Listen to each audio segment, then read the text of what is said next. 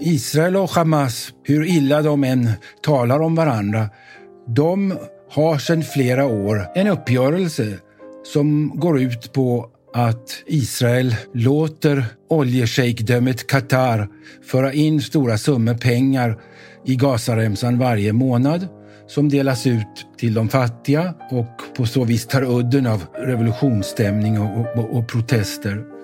Och I gengäld så skickar Hamas inte sina raketer mot Israel till vardags, utan bara ibland. Välkomna till ännu ett avsnitt av Mellanösternpodden som idag ska fokusera på Gaza. Ett område som det talas ganska mycket om men som kanske inte så många har så stor aning om vad det egentligen innebär att vara där.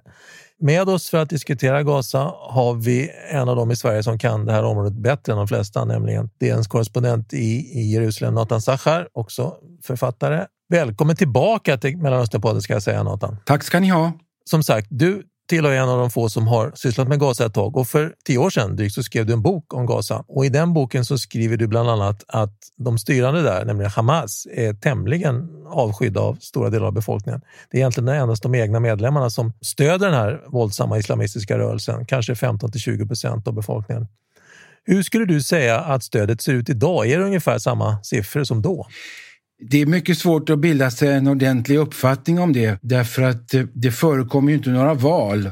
Nej. Men även om vi säger att Hamas är rätt så impopulärt, menar, det, det är inte avskytt av alla och många av dem som tycker illa om Hamas, de tycker inte för den skull bättre om Israel eller om de sekulära palestinska partierna. Men vad man kan säga om Hamas är att det har varit oerhört framgångsrikt med tanke på det mycket dåliga utgångsläget. Och eh, att de inte mindre än ska vi säga, en, två, tre, fyra gånger har hamnat i stora militära konfrontationer med Israel och biter sig fast ändå vid makten, inte bara trots Israel utan trots eh, ilskna och mycket besvärliga motståndare också inne i Gaza, framförallt Islamiska Jihad som är en betydligt mer extrem islamiströrelse och som är mycket mer än Hamas intimt lierad med Iran och går Irans ärenden på ett annat sätt än Hamas. Som, Hamas har också band till Iran, men ganska motvilligt därför att man inte har någon annan sponsor. Okej, om vi går vidare. Du skriver i samma bok att varken Israel eller Egypten kommer att försöka erövra Gaza med hjälp av en militär invasion, för det kommer att kosta alldeles för mycket. Och det enda att hoppas på är då ett folkligt uppror. Hur möjligt är det? det är inte längre särskilt möjligt och det beror på detta att Israel och Hamas, hur illa de än talar om varandra, de har sedan flera år en uppgörelse som går ut på att Israel låter oljeshejkdömet Qatar föra in stora summor pengar i Gazaremsan varje månad som delas ut till de fattiga och på så vis tar udden av revolutionsstämning och, och, och protester. Och I gengäld så skickar Hamas inte sina raketer mot Israel till vardags utan bara ibland och till exempel då Israel inte släpper in den katariske ambassadören och hans pengar som han har med sig i kappsäckar. Och då liksom för att påminna Israel att så skjuter man kanske några raketer eller skickar några sådana här brinnande drakar som tänder eld på israeliska odlingar och skogar och som är en mycket billig och verkningsfull irritationsmoment som Hamas har till sitt förfogande. Så Nathan, det du egentligen säger att det går inte att föreställa sig någon större mer avgörande förändring framöver när det gäller Gaza? Ja, någonting kommer säkert att hända förr eller senare för det finns så många obekanta variabler här. Men eh, det som har hänt och som inte hade hänt när jag skrev den där boken för länge sedan, för tio år sedan, det var det att Israels mångårige premiärminister Benjamin Netanyahu kom fram till ganska tidigt efter att han hade kommit till makten 2009 att det var i hans intresse att inte att krossa Hamas utan att låta Hamas hållas och på det viset splittra den palestinska nationella rörelsen och få den palestinska nationella rörelsen att framstå som oseriös och omöjlig att förhandla med. För att även om det fanns personer på Västbanken som var villiga och kompromissa med Israel så kunde ingen kräva av Israel att det skulle förhandla och göra eftergifter till en, en extremiströrelse som inte ens erkände dess existens. Så att paradoxalt nog så är det de, den israeliska högernationalismen som har stärkt Hamas grepp om Gaza. När vi är inne på det, du antydde det i början här också, att det faktum att Hamas faktiskt har vunnit en, en seger i och med att man fortfarande är kvar efter så pass många år. Man har behållit makten isoler, trots isolering och bojkotter och sanktioner och så vidare och fyra, fem krig med Israel under den här tiden. Om du skulle kunna utveckla det lite mera, eh, det här faktum att det finns en splittring här med, med eh, Fatah, eh, alltså palestinska presidentens rörelse och att det är ett skäl till att de faktiskt har klarat sig kvar så länge. Att man har lyckats spela ut det här, de här mot varandra. Vi kanske skulle göra en liten kort historisk revy över islamismen i Gaza och hur den blev en faktor. Det var rätt sent som Gaza var ju ett av de mest sekulära områdena i arabvärlden. Mm. Där det levde strandliv och där palestinska flickor gick i bikini och där de gamla familjetraditionerna sattes ur spel ganska tidigt och istället så blev unga människor marxister och revolutionärer. Och den här radikalismen, modernismen, den, den dominerade helt Gazas politik ända fram till det första palestinska upproret i december 1987, det som vi kallade för intifadan. Och eh, då, under några dagar in på det upproret, som var en stor världsnyhet och alla medier var i Gaza och rapporterade. Och Israel hade svårt att, att, att, bemästra... Det här var ett fredligt uppror i den meningen att man sköt inte på israelerna utan man kastade sten. Och då, eh, utan riktigt att israelerna märkte det, så bytte det muslimska brödraskapet i Gaza namn och, kallade sig för Hamas.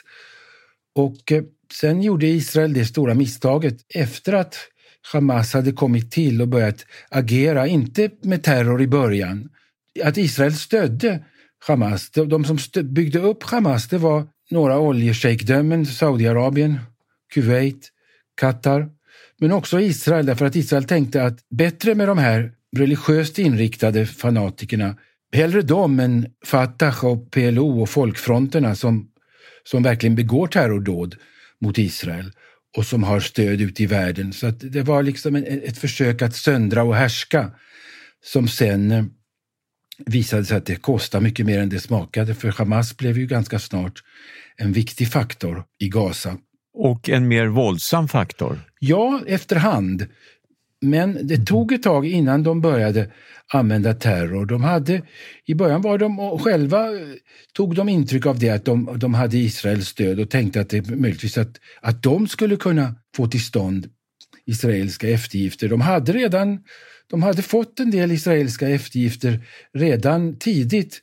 Eh, till exempel det Islamiska universitetet i Gaza som, som kom till redan 1978 som israelerna gav klartecken till redan då, så tidigt, för att man hoppades att det skulle vända Gaza i en mer konservativ islamistisk riktning och bort från den här militanta Sovjetstödda nationalismen som PLO stod för.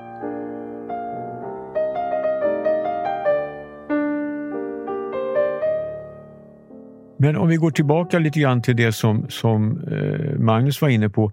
Alltså, går det att föreställa sig att Hamas i Gaza och Fatah på Västbanken någonsin kommer att kunna enas och skapa en enhetlig palestinsk sammanslutning? Det har ju gjorts flera misslyckade försök till medling mellan de här två parterna. Vad, vad skulle krävas? Du har rätt, det har gjorts många försök och eh, Vissa av de här medverkande har nog gjort ärliga ansträngningar, uppriktiga ansträngningar för att det ska funka. Men, mm -hmm. men det är så mycket misstro och det är dessutom kamp om olika ekonomiska tillgångar och pengar. Och, och dessutom så är ju det här då underblåses av Israel, den här splittringen. De har, varje gång de har låtsat att de gör en palestinsk samlingsregering med båda Fatah och Hamas, då antingen säger Hamas att nej, vi kan inte vara med här längre därför att eh, Fatah, alltså president Abbas i Ramallah, vill förhandla om eftergifter till Israel och, och erkänna Israel och det är vi inte med på. Eller också så säger Netanyahu att det, det, kan hända att ni gör en samlingsregering men jag är inte beredd att förhandla med en samlingsregering som har terrorister med i sig. Mm. Så att eh, du vet, det är väldigt mycket ont blod också mellan Fatah och Hamas sen Fatah-tiden då Fatah styrde och Hamas var oppositionen och Hamas ledare ibland fängslades och, och, till och med torterades. Är det en överdrift tycker du att säga att under en viss period så ägde faktiskt ett inbördeskrig rum i Gaza mellan Fatah och Hamas? Nej, det kan man väl säga att det var ett, ett inbördeskrig som ibland blossade upp och som sen verkligen exploderade.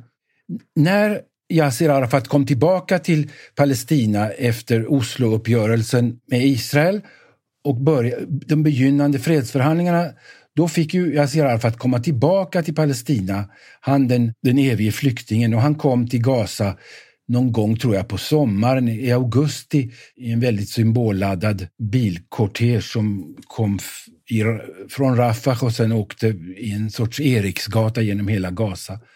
Men från första stund hade Arafat väldig huvudvärk med, med Hamas som gjorde allt för att torpedera den här fredsprocessen. Och det blev hårdare och hårdare tag och större och större bitterhet ända till sommaren 2007 när Hamas tog makten i en mycket eh, sensationell och skickligt genomförd militärkupp. Och Fatah, dittills allsmäktiga partiet i Gaza, de fick fly för livet och deras ledare då sitter numera i andra länder och framförallt på Västbanken. Och bitterheten från, på bägge sidor från den här hårdhänta behandlingen och som de har utstått från varandra, den, den eh, underblåses hela tiden också av olika regimmedier i Västbanken och i Gaza. Du karaktäriserade tidigare relationen mellan Hamas och Israel som en sorts eh, ja, modus operandi där man, så att säga, i alla fall från Netanyahus tid, tillåter varandra på något vis att existera därför att det gynnar båda parter. Men samtidigt så har ju Hamas försökt att skaffa sig någon form av mera internationell legitimitet då. Även om den är en terroriststämplad organisation, både i EU och, och USA och, och Storbritannien också nu. Då. Men skulle du säga att tack vare att de har suttit så länge att det ändå har skett någon form av acceptans över att Hamas sitter där de sitter och i praktiken styr det här området? Ja, eh, dels från Israels sida och det beror ju bland annat på att de här Hamas hemmagjorda raketer som man skrattade åt i början, de har ju nu blivit ett seriöst strategiskt hot så att de är rädda för Israel och de får akta sig för Israels bombningar men de har också själva nått en sorts avskräckningskapacitet visavi Israel. Och eh, eh, mm. det här är ju en, det är en del av Israels krångliga belägenhet att man har fått Irantrogna eller Iranvänliga rörelser både i norr och i söder. om, vi, om vi mm. ser nu till exempel att Putin inte står ut med att Ukraina ska ha oberoende och, och, och, goda relationer till väst. Eller att USA nästan satte igång ett världskrig för att få bort Sovjetunionen från Kuba. Israel har inte lyckats få bort de här dödsfienderna från sina egna, egna bakgårdar. Och det gör Israels situation mycket krånglig och bland annat så resonerar israelerna så här att Hamas vet vi vad vi har. Och eh, om vi skulle sätta offra en massa soldaters liv och en massa miljarder på att få bort Hamas, vad får vi då? Vi kanske bara får ett, ett stort kaos som man fick i Syrien, där de delar där regimen drog sig tillbaka.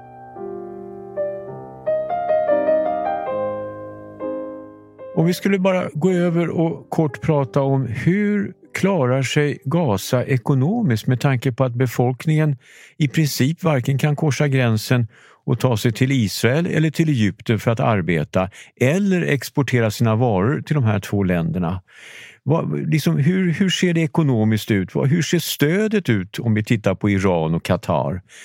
Är det det som möjliggör att Hamas överlever? Det är viktigt att jämföra dagens hopplösa situation med Gazas eh, ekonomiska relation till Israel före 2007. Flera hundratusen Gazabor, män naturligtvis, jobbade i Israel ända fram till mitten på 90-talet.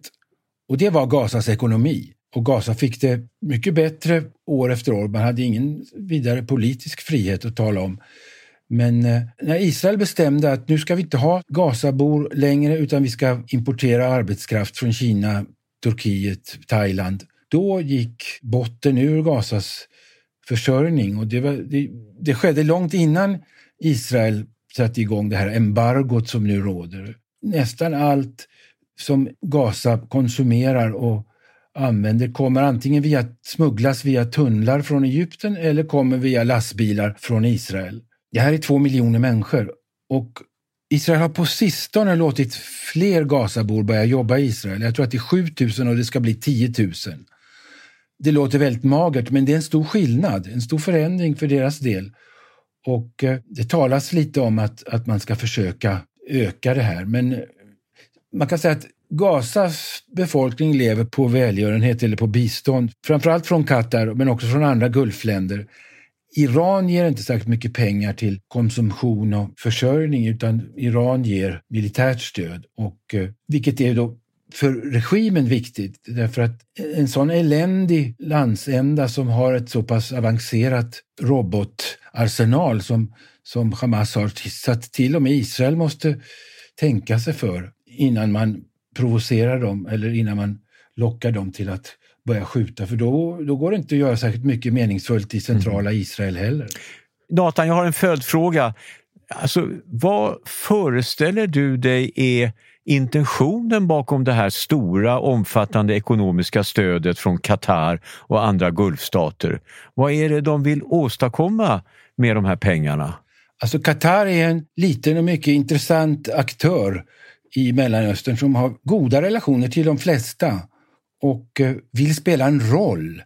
de har ju varit med på alla möjliga sätt och framförallt naturligtvis genom sin tv-kanal Al Jazeera som förstörde för många diktatorer i regionen när de inte längre hade monopol på information. Och eh, Qatar är, som står nära Iran men som inte alls är någon iransk eh, marionett de vill vara med. De tycker att Israel-Palestina-frågan är, är, viktig och spännande och om de, de lägger väl ungefär 35 miljoner dollar i månaden på Gaza och det är ju småpengar för deras del. Och de är med och, och de förhandlar när det, när det är kris så är de med i Kairo när Israels underrättelsetjänst förhandlar då via egyptierna med, med Hamas ledare. Så att det är då en del i deras allmänna publicitetsjäkt, den här regimen Al-Thani. Med andra ord, de får en hel del prestige ja. med hjälp av de här pengarna.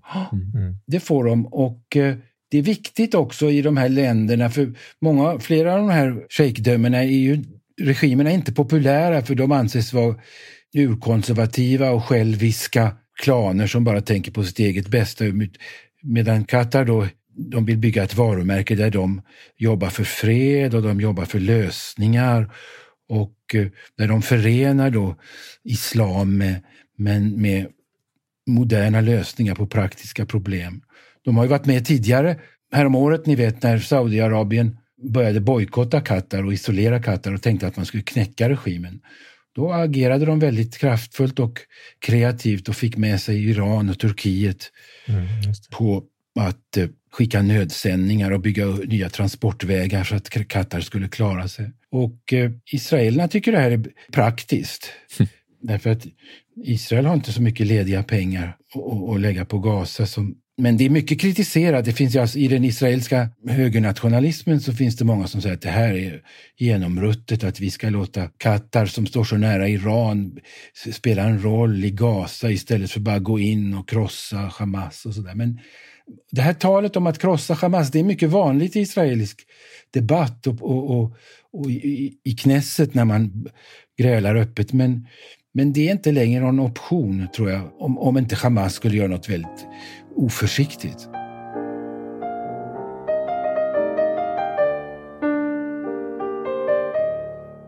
Det vore intressant om du kunde säga någonting om den typ av, av eh, vi var inne på det tidigare lite grann också, den typ av varor som israelerna till, tillåter komma in, tillåter Hamas att importera eh, och även naturligtvis vad de kan exportera. Det var ett, som ett, ja, jag vet inte om kul är rätt ord, men det brist på andra ord, kul exempel från Almonitor här om, för lite tid sedan när det visade ett reportage om surfare i Gaza som var tvungna att använda gamla surfingbrädor därför att israelerna tillät inte att man importerade nya. Det där är ett ständigt kohandlande om de här produkterna som har så kallad dual use, mm. alltså sånt som kan användas fredligt och som, men som också skulle kunna användas i någon sorts, antingen för att gräva tunnlar eller för att bygga raketer. En sak som de har väldigt jobbigt med är att israelerna inte låter dem importera metallrör till sina avloppssystem, utan israelerna säger att det får vara plast därför att runda rör av metall det kan man använda till missiler. Mm. Och resultatet av det är då att Gazas avloppssystem fungerar inte och det läcker ut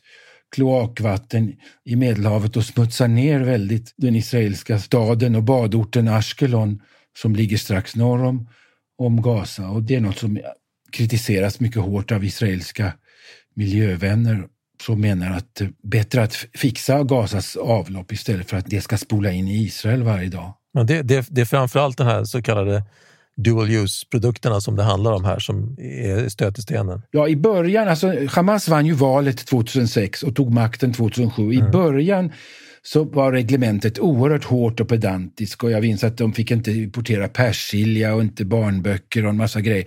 Så det var uppenbarligen bara en sorts bestraffning för att de hade röstat på Hamas.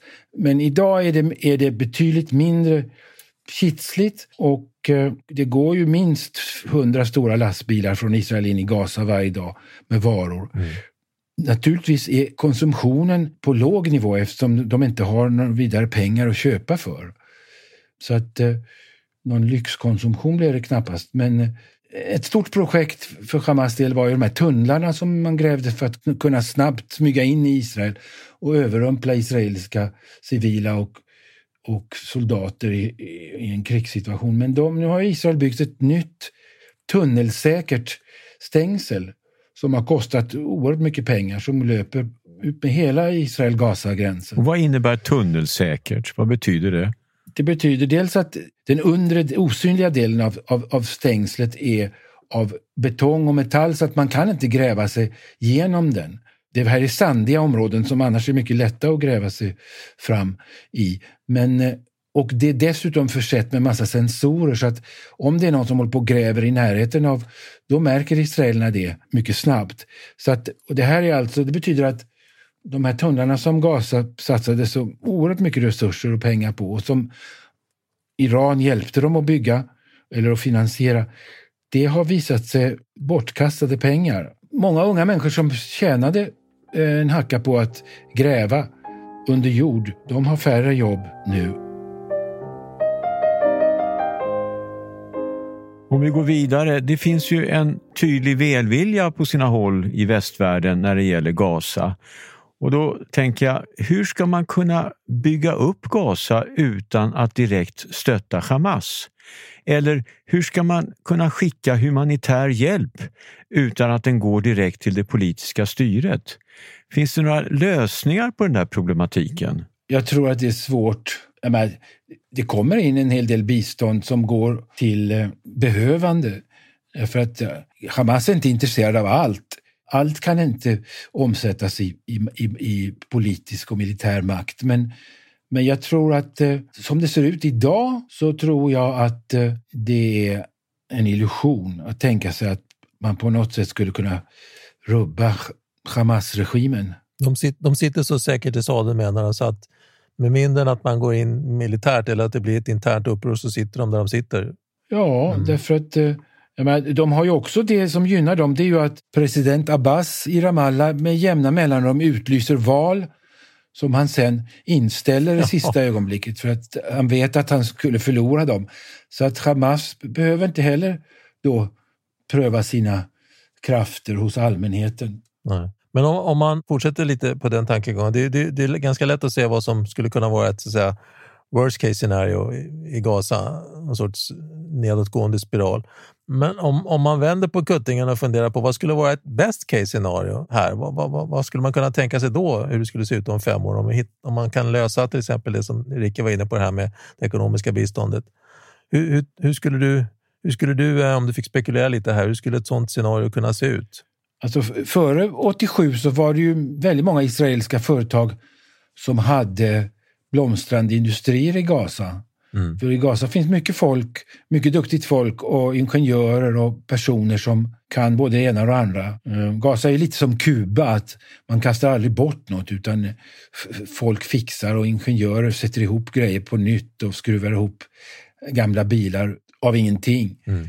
Eh, så att eh, det finns mycket kapacitet och eftersom Gaza ligger där det ligger och Egypten inte kan bli någon impulsgivare till någon, någon stor ekonomisk utveckling så, så tror jag att, så att säga, ljuset måste komma från Israel i någon form av samarbete. Mm. Och eh, kruxet är ju då att både Gazas ledning och Israels ledning i regel är ju då mycket extrema motståndare till varandra så att bägge parter har mycket svårt att förklara för sina anhängare varför i all världen vi ska nu börja samarbeta och sätta upp industrizoner eller projekt tillsammans.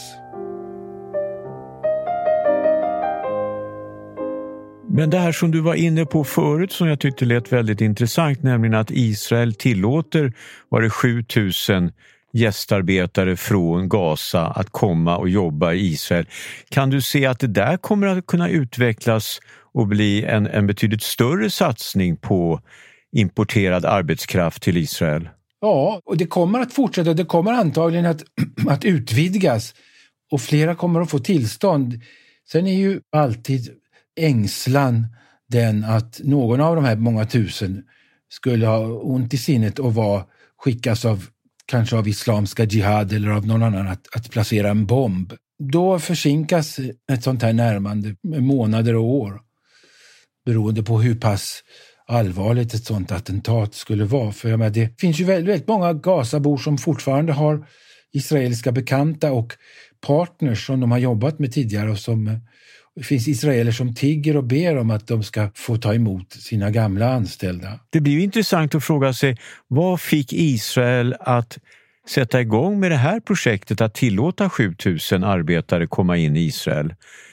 Hur kommer det sig att man vågade det? Netanyahu vågade det dels därför att hans ställning var stark inom nationalistopinionen. Så att om en, en vänsterpolitiker hade börjat släppa in en Gaza-folk i Israel så tror jag att det hade blivit skarp kritik från nationalisthållet. Men det här är ju då eh, 7000 människor, det kanske är då vet jag, det är alltså många fler än 7000 som, som får det lite bättre och det är ibland viktigt för Israel att inte bara i Gazabornas ögon utan mera kanske i till exempel Sveriges eller EUs eller USAs ögon visa lite god vilja. Mm. Och eh, det här är ju ett, ett smärtfritt sätt att, och billigt sätt att, att göra det. Men finns det någonting som gör att vi skulle kunna hoppas på en liknande gest från Egypten? Nej, Egypten har så dåligt med arbetstillfällen och så många hungriga människor och så få industrier där de inte har egen personal så att säga. Så att, och det finns ju inte många egyptiska stora städer i närheten heller. Så att jag tror inte alls att man ska räkna med Egypten. Det är intressant också för att jag tänker, i fler Gazabor som släpps in i Israel, kan det finnas en sån tankegång där att de här personerna får det bättre, det blir bättre i Gaza och det blir mera förbindelser på olika sätt med Israel. I vissa fall då en återgång till gamla förbindelser som du var inne på tidigare här. Diskuteras de tankarna i Israel att det faktumet i sig skulle kunna underminera Hamas ställning. Alltså ju fler Gazabor som fick möjlighet att, att, att uh, arbeta i Israel och återupprätta de här förbindelserna. Och att det på motsvarande sätt skulle vara någonting som Hamas är lite tveksamma till av precis just det skälet. Säkerligen. Å ena sidan är det skönt för dem att man motar tillbaka nöden och, och, och folk får lite pengar i fickorna. Men samtidigt så vet vi ju att i ett samhälle som, som, i, som dagens, när Hamas distribuerar all hjälp och många arbeten och, och, och bestämmer om allt, där eh, om det kom människor som började bygga upp industrier och blev förmögna och fick inflytande och kunde propsa på att vara med och bestämma. Det, det är naturligtvis inte populärt från Hamas sida men, men jag, tror att, jag tror att Hamas sitter så pass säkert så att de kan tillåta sig, det är ju ett faktum att de inte motsätter sig de här mm. 7000 och nu snart kanske 10 000 pratas det om som kom, åker in i Israel varje dag och jobbar. Mm. Så att eh, Eh, det är nog den enda praktiska eh, vägen mot någon sorts konstruktiv förändring som jag kan se.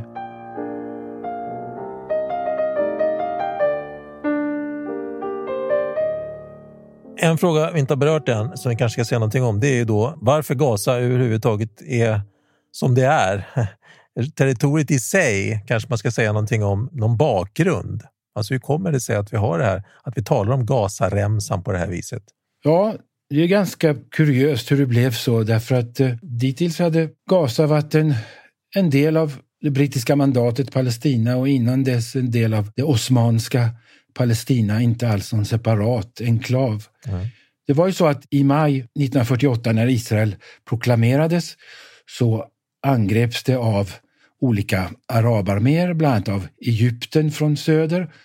Och egyptierna lyckades inte erövra särskilt stora delar av Palestina utan de, blev, de fastnade där i kustlandet, det som idag är Gazaremsan och kom inte någon, någon vart. Och när, i slutet av kriget, i december 48, när Israel drog igång en stor offensiv, så eh, såg det ut som om Israel eller alltså, ja, det var Israel då, israeliska armén, den nya israeliska armén som knöt ihop den egyptiska expeditionsarmén liksom i en säck närmast havet längst i sydväst i Palestina. Och då sa England, som då var en stormakt och som var på sätt och vis fortfarande Egyptens beskyddare, England satt ju fortfarande i kanalzonen, att det där kan vi inte tolerera och så fick man med USA också på att varna Israel för att storma inte den här kustremsan och förnedra den egyptiska regimen och den egyptiska armén. Det får ni inte göra. Så att då fick de bromsa israelerna och det här lilla området blev det enda som Egypten, den enda del av Palestina som Egypten hade lyckats erövra i det här första kriget. Och eh, då så sa Israels ledare Ben Gurion att vi kan ta de här, men vi är beredda att ta, ta Gaza fast det är fullt av flyktingar. Gaza hade då 200 000 flyktingar, vilket var mycket fler än de infödda. Men då sa egyptierna, nej, nej, vi, vi tar Gaza därför att det hade sett så illa ut om man hade avstått. Det här enda man hade lyckats erövra, om det man dessutom sen avstod det till Israel.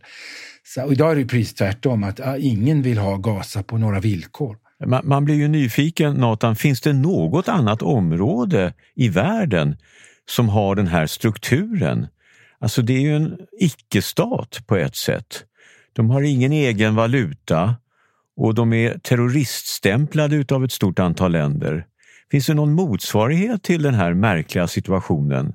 Nej, inte någon riktig motsvarighet finns ju inte, men det finns en hel del likheter med Kuba. Mm. Också utsatt för ett mycket eh, seriöst embargo från sin mäktiga granne och eh, misstrott av sin mäktiga granne, men som är populärt på, i andra delar av världen och som har hankat sig fram trots att den har en impopulär, våldsam regim. Men å andra sidan, vi vet inte vad Israel hade kunnat erbjuda. Det har vi har inte nämnt det, men det är en viktig sak att 2005 så avbröt Israel sin ockupation av, sin direkta ockupation av Gazaremsan när premiärminister Sharon bestämde att nu får det räcka, vi drar oss tillbaka och vi utrymmer våra kolonier som vi har byggt, våra bosättningar som vi har byggt i Gaza. Det var ju oerhört dramatiskt med israeliska soldater som handgripligen flyttade på de här 7000, tror jag det var, judiska kolonisterna i Gaza. Och det var först då som Hamas fick verklig kontroll eller möjlighet att förvandla det här till ett sorts litet rike. Mm. Nathan, on that happy note så säger vi eh, tack och goodbye för idag och hoppas få återkomma eh, i det här och andra ämnen. Tack för att du tog dig tid att vara med. Tack snälla ni. Ha det bra. Hej hej. Tack. Hej då. Hej då. Nästa avsnitt av Mellanösternpodden kommer den 24 februari. Vår gäst då är den jordanske professorn Jan Abu Taleb och vi ska naturligtvis diskutera Jordanien men också ett intressant miljöprojekt som involverar jordanier, palestinier och israeler. Det blir också det sista avsnittet av poddens tredje säsong och sen är vi dessvärre nödgade att göra ett litet uppehåll. Som bekant så är vi beroende av er lyssnare för att kunna köra den här podden och vi har helt enkelt inte tillräckligt med medel för att kunna omedelbart sätta igång en ny säsong. Vi hoppas kunna åtgärda detta så fort som möjligt. Men som sagt, vi hörs den 24 februari igen. Välkomna då!